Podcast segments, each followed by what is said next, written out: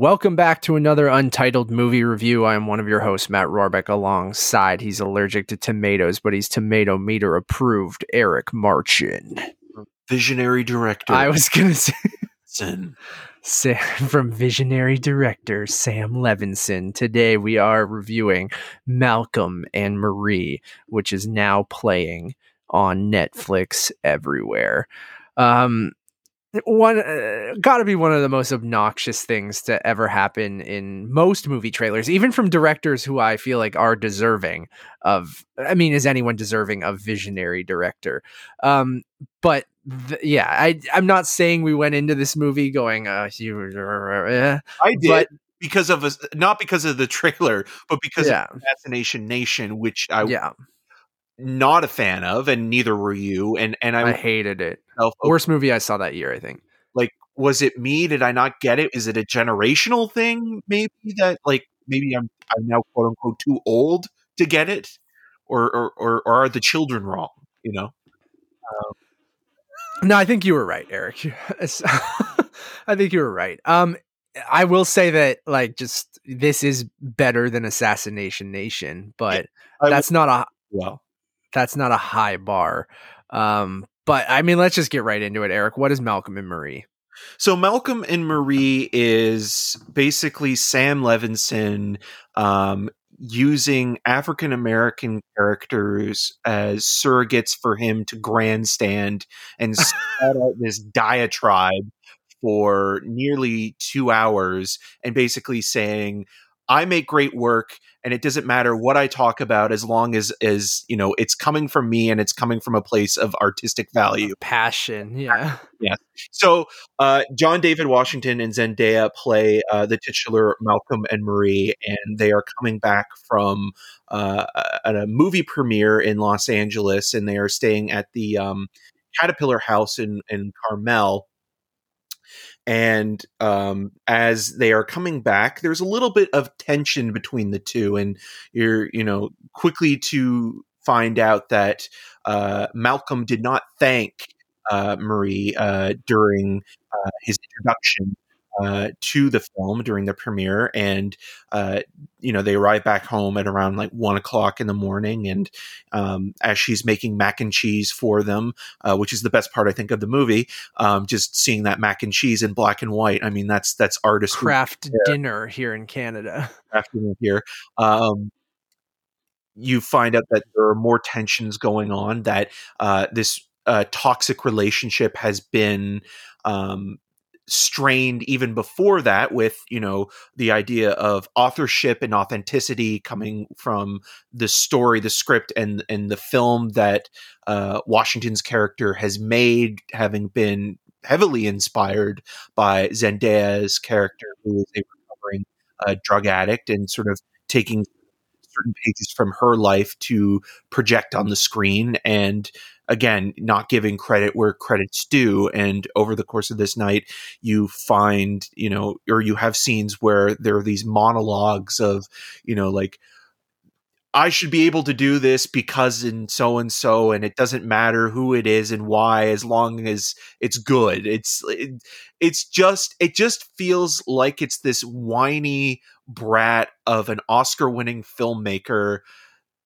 justifying nepotism and also why he but weirdly never weirdly never addresses nepotism in the movie. Talks about a ton of other things. Not not in the not in the sense of like oh like um you know i'm i'm following in you know the footsteps of of this person or like a family member. Yeah you know zendaya's character does call out um malcolm for kind of playing the quote unquote stereotypical race card of like you know not being an educated african american man and things like that and, and he actually had a very good life growing up and things like that. So there's a little like that privilege thing that's being kind of called out but again like it's just weird when you think again both zendaya and washington are producers so they probably had quite a bit of input in terms of collaboration but it's just weird when you think about like uh you know a white cis filmmaker telling this story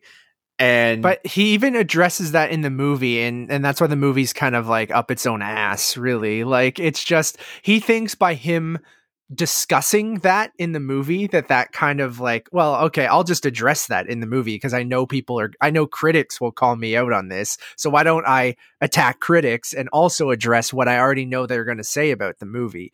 And i think that's what like ultimately i'm uh, i didn't hate the movie um i'll give it that i guess. For me it's a very soft pass um and i'll get to my final score later but like yeah, and like to me, it's like it's carried by obviously the charisma of John David Washington and, and Zendaya, but like, um, to me, that yeah, I think the script and the dialogue is what is so far up its own ass that it's just kind of like takes you out of you know what could have been some you know really solid performances or a good character piece or, or, or something like that. And like, uh, I, I, liked the cinematography in black and white, even though again the movie's kind of up its own ass throughout the whole thing. But um, white, we should also mention that that that is truly just purely an aesthetic, pretentious. Yeah, no, the whole thing is kind of pretentious. And then like, um, I, I don't know, it's the really the dialogue and the in the script where I'm like, I actually did you know, I, I, again going back to their chemistry and the charisma between Washington and Zendaya, like I really felt like the this big fight and the idea of having a big gigantic fight uh, told over you know two close to two hours, hour forty minutes in real time is kind of interesting to to watch, and like I do think that he kind of nailed. If you've ever gotten to a, a, a big fight with you know your partner or your significant other in a relationship or your current relationship or anything maybe not as bad as this one because this is a pretty bad one and the, the way that they hurt each other throughout the whole thing um, i think they kind of nailed that you know you fight you there's like a, a moment of peace and and uh, you know but then it kind of goes back to it and you can't get out of this vicious cycle of like once you're in this thing um, until you kind of sleep on it you're going to keep going if you keep going and then you'll say some things that you definitely regret. And i think they kind of nailed that aspect of it. What I feel like he completely missed the mark on is that it feels overwritten to the point that I'm like, no one speaks like this. And no one, especially like in a fight when uh, uh you're very impassioned and you're just emotional, like you're never that as intelligent as they both are in, the, in this movie. No one speaks like that. And it just looks overly written to the point where I'm like, okay, you're not like these monologues about you know critics or you like you said privilege or or race or or whatever. It's just like they're so you can just see someone typing them out and someone acting them out where it doesn't feel natural. Like the fighting part kind of did the way that they come in and out of the argument and how each moment of is is broken up by you know a cigarette and them kind of extending a little bit of a, a handout to one another but then kind of getting back into the fight that part i feel like felt authentic um Fuck that's you. A, that's a me- I, I did that on purpose. Um, but I just uh, if you've seen the movie, you know what I'm kind of making fun of. Um, and he would make fun of me too. Um, but I just felt like it was so overly written to the point to what you said where it just feels like so far up its own ass of feeling important or or you know wanting to get this out of whatever he had on his mind that he's like I'll just put two characters and I'll uh, they can say whatever I want them to say. And that's the stuff that annoyed me in it even though I I do like um, John David Washington. I do like Zendaya. I like some of the aspects of it, and I feel like it is kind of watchable, even if it's not super great. Um, which is ultimately why I'm giving it like a soft pass. But like to me, it, it the the script and what the characters are actually saying just made me roll my eyes um, more so than you know go oh yeah this feels you know like uh, real. right yeah it's it's overwrought and it mistakes that for being like thinking that it's it's raw and it's real yeah. and it's about you know people in this relationship that probably shouldn't be together but at the same time you know like there are things that they just they they can't get away from each other like they can't get away from this argument and um I, I think the performances are good i think John David Washington's character has more of an arc or more of kind of a, an interesting sort of teetering between playing kind of you know somewhat empathetic and understanding to egotistical and to at times very vicious uh, yeah. when he feels that he needs to you know attack Zendaya for you know saying like you you you stole basically from me and like there's nothing of you in this and like you wouldn't have this story if it wasn't you know for me and having the life that she had lived um i i just kind of feel like overall though like even even some of the the way like some of the the pans and direction like it being in a single location i think is a good thing for this movie and a good thing for him as a filmmaker because it, it traps him in the location and he won't do any of these erratic jump cuts stylistic stylistic shit, choices yeah. that he kind of did with the spattering of of assassination nation but there's still sort of camera movements where it's like he can't help himself that he has to kind of like over embellish the shot in some way or another and it's like okay i got i gotta have the camera move at some point or and it another. needs to be outside and yeah. you need to yeah like but it's still gonna be like you know my version of a john cassavetes film american yeah. you know new wave but it's still gonna have a pristine kind of sheen to it and it just felt so immature and student filmy to the point where like it just it got on my nerves and like I I, agree. I, I, I don't I don't disagree movie, but at the same time it's like every moment where I was giving it a little bit of like okay like I I I like this because of the performances or like at least it's you know not exhausting and not saying anything. It is trying to hone it in but it's also so passive aggressive in who it's attacking that i almost wish it had the balls to actually call out names because like when it comes to the film critics they hint at certain people whether it be david ehrlich for indiewire or um, katie walsh who was writing for the los angeles uh, times at, at that point. I think that's like her the review people that yeah. her review for um Assassination Nation. I don't think David Ehrlich actually even reviewed Assassination Nation. Um, and like I almost wish that they called them out by name because it, then at least I would be like, okay, well, at least you're you're you're, you're don't be a coward. yeah, don't don't cheap out on this. Like actually, like name names and be like, these Call are the, us out, Sam Levinson. exactly. And I'm not against film critics being criticized. Like I think everybody is. I agree. Should be, you know, we're also putting ourselves out there, right? And exactly, like exactly. We're putting our we're putting our opinions out there. So I feel like that that I agree with you there. And he cannot and and from now on Sam Levinson cannot say that he does not read film reviews. You know, if he if he's ever said that cuz you get a lot of people that like, "Oh, I don't rev- read the reviews." It's like bullshit on that. That's like the one thing where it's like a lot of people do. Like you don't you might not want to because whether it be for, you know, your your fragile ego or just mental health and things like that that's fine, but like a lot of people do. And I feel like he's one of those guys that would be like, yeah, I don't, I don't, uh, I don't read reviews. You know, I just, I just make the movies I do. It's like, no, this guy, this guy definitely reads his reviews. And, uh, uh, you know, I mean, I hear good things about Euphoria, and every time I'm kind of like, you know, maybe I'll, I'll give this a go. I keep thinking about Assassination Nation, and now I'm thinking about this on top yeah. of that, and I'm like, I don't, I just, I can't, I can't do it. You know, like, yeah there's just a bunch of times where again going back to my my biggest problems are just in the script and there's a moment like i do think zendaya is really good but there is a moment where i literally laughed out loud where i'm like i knew where it was going and um i don't know if it, it involves a knife eric and um, yeah yeah. and that scene i think is awful. Like that part of the movie and that like and just the way that some of the stuff is delivered, uh, the dialogue is delivered is just kind of to me cringy and eye rolly and that is like the epitome of what everything in this movie like I didn't hate it either and I didn't love it. I'm just kind of somewhere in the middle because I do think it's somewhat watchable. Um which maybe I'm giving, you know, the bar is so low on Assassination Nation that I'm like, all right, this is fine.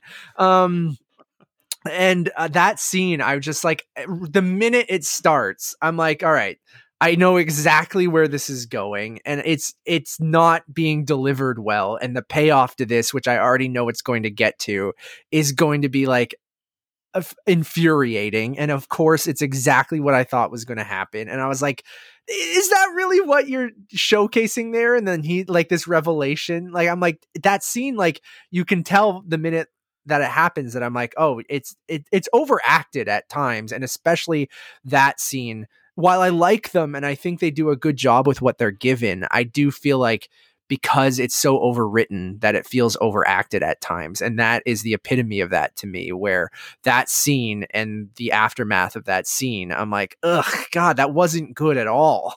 And I literally said out loud, I'm like, I hate this. And I didn't hate the movie, but that that part of it, I was like, oh no. But luckily it kind of, you know, it it does feel exhausting at times because if you've ever gotten to an, a big argument like this with anyone, like th- those are exhausting, and you don't necessarily want to sit and listen to one of those arguments for two hours, and and it does kind of get taxing, which I'm assuming is sort of the point of it by the end. But um, I don't know. Yeah, it's just like I like the idea of of it, even if it is exhausting. But the execution, when it comes down to really, is like it, to me, it's just way overwritten. And I know I say this a lot about movies that take place in a single location, but um, this I could see as a a Broadway um, sh- play so, and then you you recast the two actors you know every season to be two different actors and this would be an ongoing thing on broadway that people would go see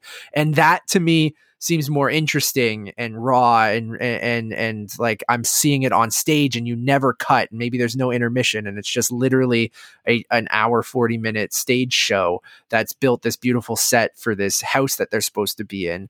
And and if you're seeing that well, live, it's a real house. It is a real house. Yeah that's what I mean but I'm saying Uh, if it was a stage play like Right. they would uh, build this house i'm just saying when you when you put that into a movie and i get that it's shot during the pandemic so you know they're trying to utilize what they could and i get why a movie like this gets made during a time like now but that's exactly it i mean and- I, and then- I, I just want to quickly say because like Yeah. add to that like part this movie was made during the pandemic and i think that's part of like it's like at least from a marketing point of view where it's like okay this this is one of the first movies made during the pandemic. And in a way i almost feel like you know with netflix picking it up and sort of with the the names in it um it was almost like okay this is this is the best so far. This is the best pandemic made movie you know like quote unquote that no that one has- no one watched songbird yet. Right. You know um uh lockdown is not bad uh the doug liman movie um oh you watched it? Yeah it's it's not perfect but it has its moments and it actually uses the pandemic in an interesting way where this just kind of feels like we're making this movie because of the pandemic but it's still very much like like again like the direction of this movie like i see sam levinson with the knife scene with zendaya being like you're gena you're gena rowlands in a woman under the influence. Just act like her in that scene Yeah, yeah.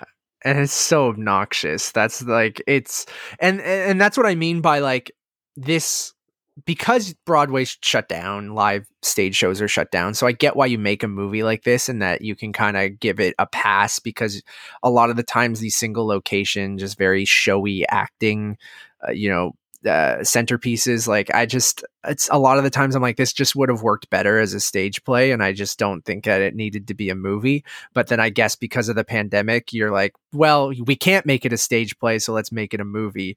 And um, sorry, you wanted to say something, or you're just laughing at what I'm saying. What? no, Nevis was behind you Oh, was she okay? um, sorry. it's okay. We're you can come in. It's all good. Um, so I was confused at why because I couldn't see my own uh, video. Um, I don't know. It's just it.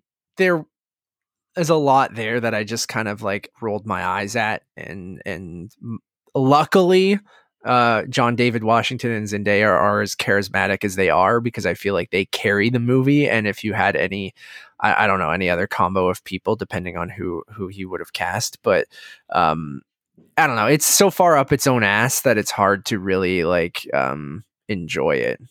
Yeah, I I just honestly thought like again, just even in the direction, like I almost would have respected this movie more if it was a little bit just mo- more static. Like if it was just literally two people sitting at a table eating kraft dinner, mac and cheese, and talking and having that conversation. But like even the staging, um, and sort of the the blocking of it is just so overdone where it's like okay well you know we want to we want to keep people's interest because it's not just the dialogue that's going back and forth but the movement within the house and you know we're going to have the characters in one side of the house Bathroom during this and then, you know yeah. yeah. yeah like the conversation where like he's leaning over the tub while she's in in in the tub or like even like at the beginning when they first come in and you're seeing you know from outside of the sort of the backyard and it kind of the camera kind of slowly pans over and like you're just like okay this is just overdone like literally like this is just like you can tell levinson when he was storyboarding this or thinking this like i gotta i gotta keep things moving within